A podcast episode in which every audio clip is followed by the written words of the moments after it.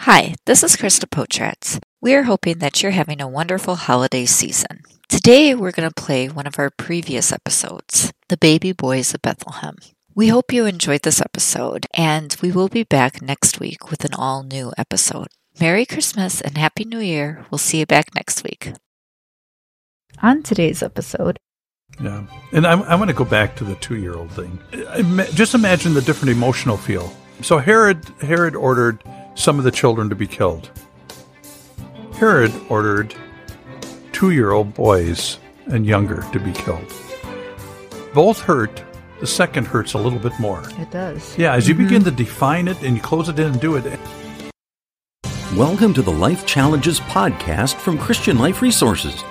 People today face many opportunities and struggles when it comes to issues of life and death, marriage and family, health and science.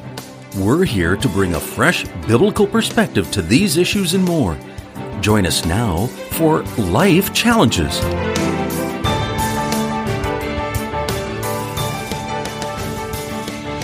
Hello and welcome back. I am Krista Potratz and am joined by pastors Bob Fleischmann and Jeff Samuelson. Today we have a heavy topic. If you are listening to this podcast on December 28th, it is Holy Innocents Day. And we'll talk a little bit more about what that means. Essentially, though, it is the Remembrance Day for when Herod had the baby boys of Bethlehem killed. And so this is the day that we remember the baby boys of, of Bethlehem. We're going to go through the account today and then make some connections to, to life issues as well. As much as I wish it was the Life Easy Breezy podcast, it's the Life Challenges podcast. And there are very difficult moments of life and uh, difficult moments of scripture too. And I think we do a disservice if we don't uh, ever talk about them or look at them too. With that being said, we're going to start with you, Jeff. You could read the account for us in scripture of this event. Okay, uh, this is all found in Matthew chapter 2. The actual account of the murder of the baby boys is just a few verses, but it's hard to understand without the context. So I'm actually going to read most of chapter 2, and this is, includes basically the, the epiphany story of the coming of the, the Magi. And I'm going to be reading from the Evangelical Heritage Version. After Jesus was born in Bethlehem of Judea, when Herod was king, wise men from the east came to Jerusalem. They asked, Where is he who been, has been born king of the Jews? We saw his star when it rose and have come to worship him. When King Herod heard this, he was alarmed, and all Jerusalem with him.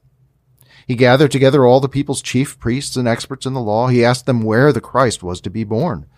They said to him, In Bethlehem of Judea, because this was written through the prophet. You, Bethlehem, in the land of Judah, are certainly not least among the rulers of Judah, because out of you will come a ruler who will shepherd my people, Israel. Then Herod secretly summoned the wise men and found out from them exactly when the star had appeared. He sent them to Bethlehem and said, Go and search carefully for the child. When you find him, report to me, so that I may also go and worship him. After listening to the king, they went on their way. Then the star they had seen when it rose went ahead of them, until it stood still over the place where the child was. When they saw the star, they rejoiced with overwhelming joy. After they went into the house and saw the child with Mary his mother, they bowed down and worshipped him. Then they opened their treasures and offered him gifts gold, frankincense, and myrrh. Since they had been warned in a dream not to return to Herod, they went back to their own country by another route. After the wise men were gone, an angel of the Lord suddenly appeared to Joseph in a dream. He said, Get up, take the child and his mother, and flee to Egypt. Stay there until I tell you, because Herod will search for the child in order to kill him. Joseph got up, took the child and his mother during the night, and left for Egypt. He stayed there until the death of Herod. This happened to fulfill what was spoken by the Lord through the prophet Out of Egypt I called my son. When Herod realized that he had been outwitted by the wise men, he was furious. He issued orders to kill all the boys in Bethlehem and in all the surrounding countryside, from two years old and under.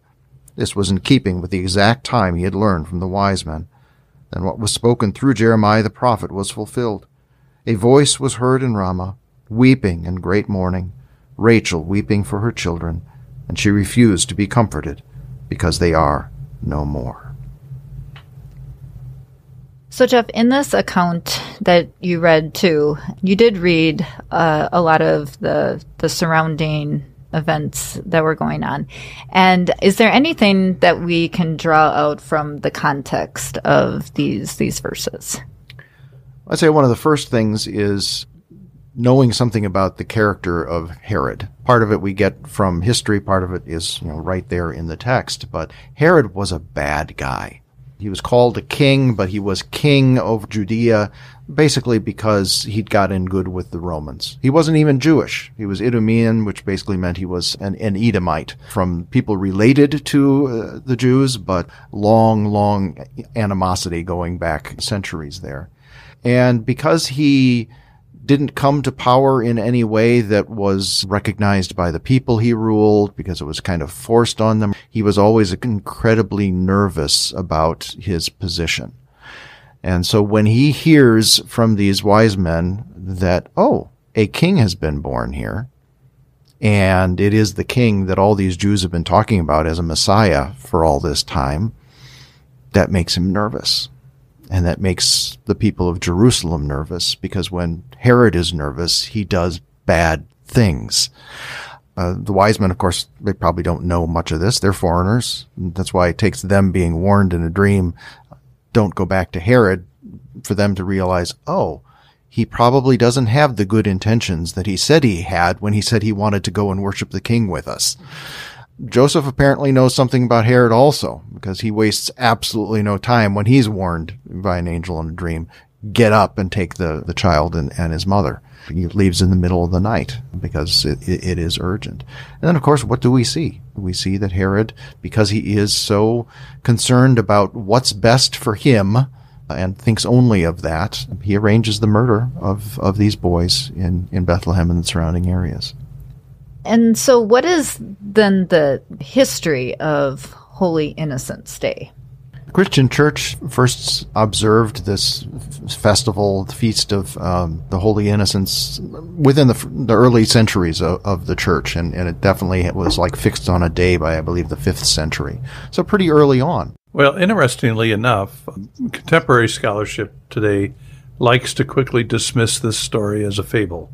They'll oftentimes say that it it was kind of a replay of, of the story of Moses when he was born and how his life had to be spared, you know, sending them down the river in a basket. And the argument goes like this that Josephus, in his writings, who apparently was pretty meticulous at articulating everything that Herod had been doing wrong, his cruelty, doesn't make any mention of the uh, the slaughter of the children. And and of course, then the, the skeptics assume that must mean it didn't really happen. But there's another way, and I, I kind of liked the way I was listening to the way Jeff was describing Herod. Herod really was a very not well person, you know, mentally. He, and to be honest, you know, now we have we have this notion. A lot of times there have been traditions like it was a slaughter of ten thousand children. Actually, statistics. And remember the the old little town of Bethlehem. You are least of the the thousands of Judah. We're talking a small community here. Perhaps the more realistic expectation is that it could have been a dozen boys that died that were two years of age or younger, some something in that that range, and that maybe Josephus was looking at and going, based on all the things that this nutcase Herod had done, this is this was insignificant. In Herod's world, this didn't matter. Life life only mattered to Herod if it mattered to Herod. He didn't have it didn't see an intrinsic value to human life. So historically speaking, they still don't have secular evidence of this or, or outside of scripture proof of it. Doesn't doesn't rattle me in the least because I think one of the most important logical things to remember is that if this was a fable, why in the world would Mary and Joseph uh, take the baby and leave to go to Egypt to escape from that? And why also would the wise men go a different route? Because because Herod was capable of all this. And so I, I would counter and say no evidence doesn't mean it's not real. It just means you don't have any evidence yet. And, and it's a, a, simple principle that if, if you're the one coming along and saying, "Oh, that's not real. That didn't happen," the burden of proof is on you because because you're the one who's making the claim. The burden of proof is not on the on, on the one saying, "No, this is this is what happened." So why is it important to remember this day? First of all, we teach that there's an intrinsic value to human life. It's uh, your life is valuable not because you are pretty or handsome or strong or healthy. You could be weak, you could be ugly, you could be disabled, you could be poor health. Your life is still valuable. And this this foundational principle that there's an intrinsic value to to human life is like sometimes in the secular world, the one thing that holds at bay entire mayhem. And what you do is in the in the massacre of the children of uh, Bethlehem, you see that that barrier is dropped, because when we, even though we as strong Christians believe in this this universal quantitative value to human life, your life is valuable because you're you're human, you're alive. Even we though still have a special place for the most defenseless among us, and that would be children. And you know, we had we had this horrible event occur in Waukesha with uh, the guy driving the van through and or SUV and uh, and killing uh, a number of people who were older. Mm-hmm. But then the one child died. Yeah, no, I I was thinking of that event as well. Just the fact too that you mentioned that at first it came out that the five people had died and they were all older and I mean my heart went out to all of them and their families and thinking about if it had been my parents or in-laws or anybody and how that would have drastically affected our family. But when it came out that the eight year old boy had died because of his injuries, that hit me really hard. I I have an eight year old boy, so I thought that was part of it. But then I also saw people on the news and everyone who I talked to. There was something about that particular death that made an impact on just about everyone that I, I talked with. And so it did make me wonder what is it about a death of a child that really impacts our society so much. Well, from a completely unreligious, even unphilosophical, well, I suppose it's getting in the realm of philosophy. Anyway, just potential. When a child dies, you think about he's he's hardly had a chance to live. What, what could he have done with his life? Where could he have gone? What could he have done? The people that he could have known the people would have benefited from knowing him, all those kinds of things. He has, he has his entire life ahead of him. And uh, we, we tend just kind of from a dispassionate point of view to not feel quite the same way about somebody who dies at, at 80 or 90 because it's like, well, they've lived most of their life already. They've done all of those things. Not saying that it doesn't hurt or there's no tragedy, but most people would kind of sense that, you know, there's a big difference there in terms of what lies ahead and the potential and such. And so I think just about anybody recoils from the death of a child, or perhaps we should say should recoil from that. Well, and let, let me let me do a little quiz here. The uh, in this story, who are the heroes? That would be probably the wise men, the angel who warned them in a dream, and Mary and Joseph and for Mary taking Joseph. away Mm, right. Jesus. Who was the villains? Herod. Herod and the soldiers, right? But we're we're missing the third villain that that critics will often point out, and that is God. Some of the most scathing criticism has always been of God. Why did God allow this to happen? Jesus came, and of course, then then they like to use the number ten thousand because of, because this baby was born in Bethlehem. Ten thousand children died and everything. What I like to like to do is I like to turn it around, and I'll say, Okay, I'm not going to debate with you whether God's at fault. I mean, because that really gets into a deep philosophical discussion about why there is evil and what what accountability is there for people uh, when for their evil actions. You know, and why did and if God's so great, why couldn't God have stopped it? Let's try a different way. Let's let's talk about the heroes, and let's talk about the people who saved, the people who protected, the people who warned. Now, in the story of life today which one are you? Are you the hero? Are you the one who's seeking to protect the child? Are you the one seeking, or are you the one who is the enemy, the, the bad guy in the story? And I, a lot of times people, eh, and it's a, it's a polemical device that people use to, to name, well, I used to always joke that when I give presentations that, you know, if you always want to do a safe thing, quote a dead person. You know, they, they can't come back to say, I never said that or anything. and so a lot of times, you know, they'll go after God or something. They'll go after, but I always tell everybody that when you begin to translate the story and what it means for you today, if all scripture is written for my learning, and so I, I'm reading this story, what am I learning from that? First of all, I see the depravity of people. To be able to have the wherewithal to order the killing of two year olds and younger personally, you know, everyone always talked about the terrible twos, but when my girls were two years old, that's when I, I loved them the most. I mean, it, they just were fun. You know, they were doing things interactive to get into a little mischief. Maybe I know where that came from. I'm not sure. we'll talk about that another day. And to imagine that being lost was, was painful. It was a heartache. But what am I learning? Okay, I'm learning I don't want to be I don't want to be a Herod. I don't want to be a soldier. I want to be a Mary and a Joseph. I want to protect. And, and quite honestly, the, the story of Mary and Joseph in Egypt was very critical component in my personal life to get me involved.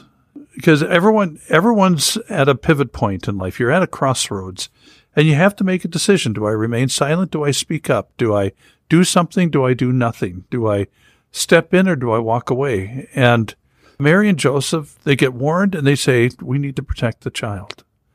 And it's not just any child, but right now we'll, we'll just say it's just the child. And when we're told in Philippians 2 to think more of others than we do of ourselves, then protecting your child is my concern. Protecting a child is my concern. And I think that this is oftentimes what we can throw stones at God, we can throw stones at everybody, but in the end, we're talking about you. What do I get out of this? Yeah, and uh, you know your language of heroes and, and, villains. I mean, just about any story, real or or fictional, of you know that has heroes and villains. I mean, there are lots of other people in the story who aren't either. And if if it's something that we happen to be witnessing, we tend to think, well, I'm just a neutral observer. I I, I don't have a place in here. But what what you mentioned, the Christian's obligation to put others first. There, there's somebody else in this story that very little attention is usually paid to the people of Jerusalem. it says, uh, when King Herod heard who is he who has been born king of the Jews, he was alarmed, and all Jerusalem with him. Now, what should the people of Jerusalem have felt when they heard this news? Hallelujah! The Lord has come! Let's all go find and, and see this guy this this baby boy, boy that has been born. Let's do. No, what were they thinking instead? This is bad. We mm-hmm. better hope nothing comes of this because Herod's going to do something really nasty if if this is real. They weren't as apathetic as you would think. They literally were part of the problem. They yeah, they they weren't being neutral. They they were actually kind of I wouldn't say cheering for the villain, but they were kind of they they they they weren't on the side of the heroes. When I see a pro-abortion marches, uh, I find them most annoying. You know, some of the clever signs. Not just the simplistic and somewhat mindless. You know, my body, my choice. But you get keep your rosaries off my ovaries. Uh, that's one of my favorites. And the uh, but but I mean, you see others these men shouldn't be making our decisions and everything quite wrong, really. They're just, and, and not about who makes your decisions, but rather we have an obligation to be concerned about everybody else. In fact, think about when, when they're in an abortion march, supposedly they're standing up for the rights of all women. Now, how, why, what makes that more right than me standing up for the rights of children and unborn children? And one of the things that we make a mistake when we get involved with, with debating this issue with people who differ with us is that we kind of allow illogic to stand and that and the illogic of their position. If you're arguing for women's rights, then am I not right to argue for for other people's rights as well, like the unborn child? And any any abortion rights activist worth their salt today already knows that an abortion a child dies. There's no secret. That's and any abortion rights activist today who says, well, it's not really a life, just apparently isn't with the program. Today, abortion rights activists will argue personhood. They'll say it's alive, but it's not really a person or it doesn't really have rights and so forth. And again, that, that's something in their own imagination. Doesn't It's- feel pain. Doesn't feel pain, which is also not true. But but either way, it's in their own imagination. But even if it didn't feel pain, they they oftentimes just miss the point because the moment you begin to step in that that terrain, I mean, let's look back again at what Herod ordered: uh, all children two years and younger. He wasn't he wasn't just targeting the Christ child. He needed to target any possibility of the Christ child, and all other life is irrelevant. Now, when you when C. Everett Koop spoke at our convention back in the 1980s, he made the statement. He goes, "It's a small leap in logic to go from taking life inside of the womb to taking life outside of the womb." And the moment you begin to say that, you know, I'm I'm going to go. He knew the time uh, of the time for the Magi and so forth, but he he says we're gonna we're gonna just wipe out the all the way up to two years old the, the males. And the same thing with abortion. You know, pretty soon it's okay. Uh, not just we want abortion in the womb, but then if you're like I said, Virginia Ironside in in Great Britain, she thinks you should be able to, to terminate a life outside of the womb when they're born. And there have been people who have who have argued that if a child's born disabled, the child's life should be able to be determined. And then the people say, but if you've developed advanced dementia uh, and you can't make a decision for yourself, that we should default to a decision that your life should be terminated. In, in other words, they, they take this this greater liberty, and it's all because of, of a Herodian disvalue for human life. And as Christians, we can't be neutral on that. We, can, we can't be apathetic. And there are so many uh, Christians who uh, maintain that they, they, they, they love their Lord, they love, love His people, they love His Word. And yet, when it comes to these issues of life, whether it's abortion or euthanasia or assisted suicide or whatever, they would just rather put up with those things than deal with the trouble that might come if if if somebody fights against it, even if they themselves don't in any way get get involved. They're just like, just keep it quiet. Let's let's not talk about that. It causes too much trouble. I, I see that as very similar to the people of Jerusalem in the story. They, they just rather let's keep this quiet. We don't want things to get any worse than they are right now.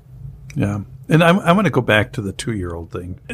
Just imagine the different emotional feel. So Herod, Herod ordered some of the children to be killed.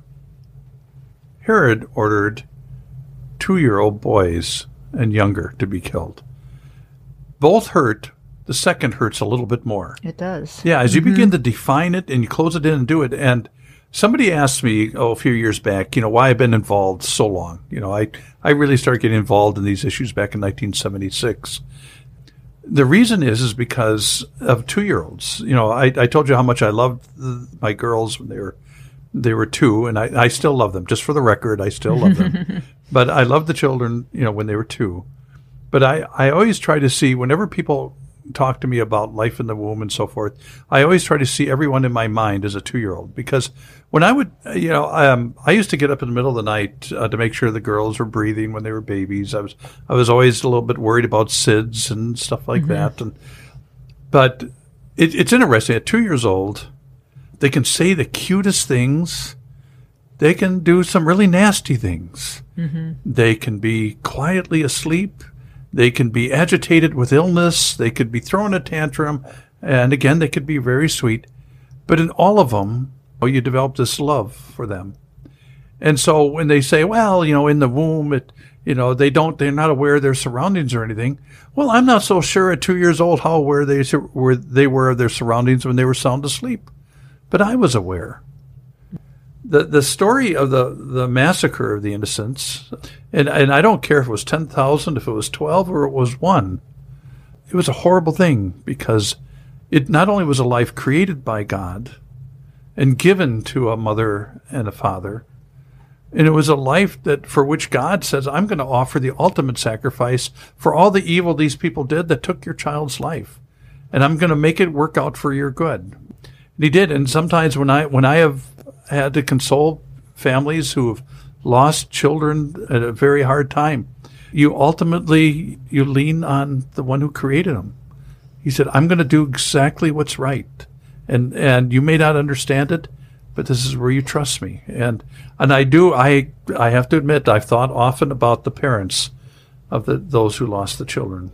Yeah, I I feel too, especially in the season of life I'm in right now. Um, my youngest is a few months shy of two, and so definitely hearing you talk about all those things, and I mean, she really, in so many ways, is the life of the party at our house too, and it it does really make me think of these parents too.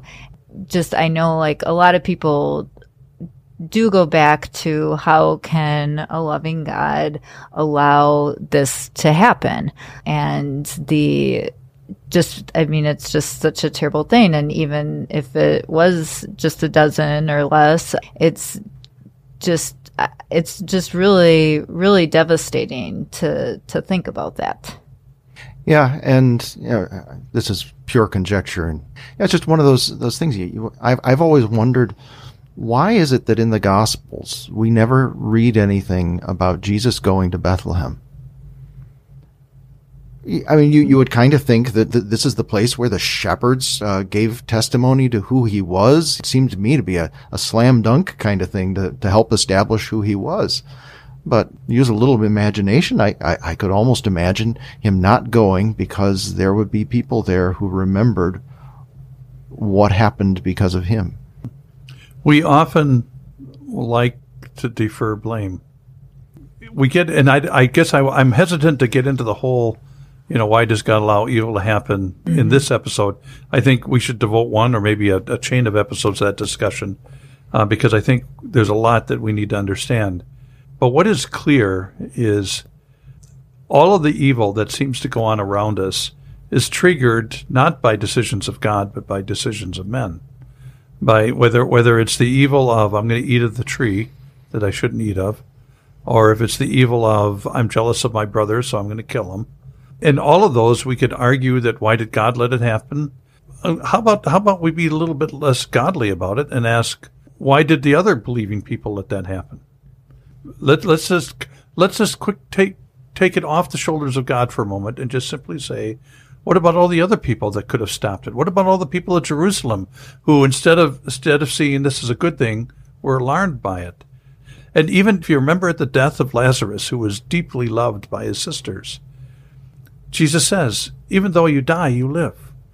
And he isn't saying you're going to escape death. He just said, "Death has no sting. It, it's not going to. It's going to look like the worst thing to you, but it isn't the worst thing." And but it's funny because a lot of times when we we try to sort out these hard, very very heartfelt, hard issues, it's almost like we we don't want to live by faith. We want to live by sight. So I really, at some point, I am going to demand an explanation from God. But then He's not God anymore. He's just somebody, a logical equal, who will come down to your level and and finally, you know, dummy down so that I can understand it. Then He's not God anymore. And and that's the beautiful thing about the book of Job. Anyway, we, we can yeah. spend a lot more time on that, but 30 chapters or so of, of, the book is first his so-called friends and then Job himself saying, okay, God, I've got a bone to pick with you. And, and God's answer was basically, who do you think you are? yeah. Mm-hmm. Yeah. I mean, in the end, he didn't answer Job's question. He asked his own question. Yeah. yeah. Well, and and plus two, let's not let's not think overly lightly about packing your bags and heading to Egypt. I mean, mm-hmm. there's peril involved in that. There, there's risk all the time in taking and, and what you're doing and, and hardship and so forth. And, you know, couldn't it have been better? You know, and of course, what do you, what are we ultimately longing for? We already want heaven. Even even in the biblical story of the very earliest moments of Jesus' life, we want heaven on earth. We want we want it to be perfect. We don't we don't want Herod wanting to kill children. We don't want people being apathetic or or alarmist over over the birth of the Christ child. We don't want peril for Mary and Joseph going to Egypt. We want everything to be we want heaven. And God said that's that's what I'm working on. So here we are, 2,000 years after this event. How should we remember the baby boys of Bethlehem today? I, I, I would say that that you analyze why it hurts. And it hurts because inside we do recognize there's an intrinsic value to human life. And what we spend our time doing is we try to cloud it over to justify doing wrong things, thinking thinking that it's a, a disposable life, or but instead, the story the story of death of anyone is heartfelt, is troubling. The story of a child is even more troubling for potential, you know, child's potential and so forth. But I would say that I think you focus on it because it, it's it's that built-in knowledge that God gives you that that there's a value here. It's why I don't kill people. It's why I don't hit people. It's, it's um, that that deep love for God's gift of life. Well, thank you both very much for your insight with the story today. And we look forward to uh, coming back next week in the new year. Happy New Year. We'll see you next time. Bye. Thank you for joining us for this episode of the Life Challenges podcast from Christian Life Resources. Please consider subscribing to this podcast, giving us a review wherever you access it, and sharing it with friends. We're sure you have questions on today's topic or other life issues. Our goal is to help you through these tough topics, and we want you to know we're here to help. You can submit your questions as well as comments or suggestions for future episodes at lifechallenges.us or email us at podcast at christianliferesources.com. In addition to the podcasts, we include other valuable information at lifechallenges.us, so be sure to check it out. For more about our parent organization, please visit christianliferesources.com. May God give you wisdom, love, strength, and peace in Christ for every life challenge.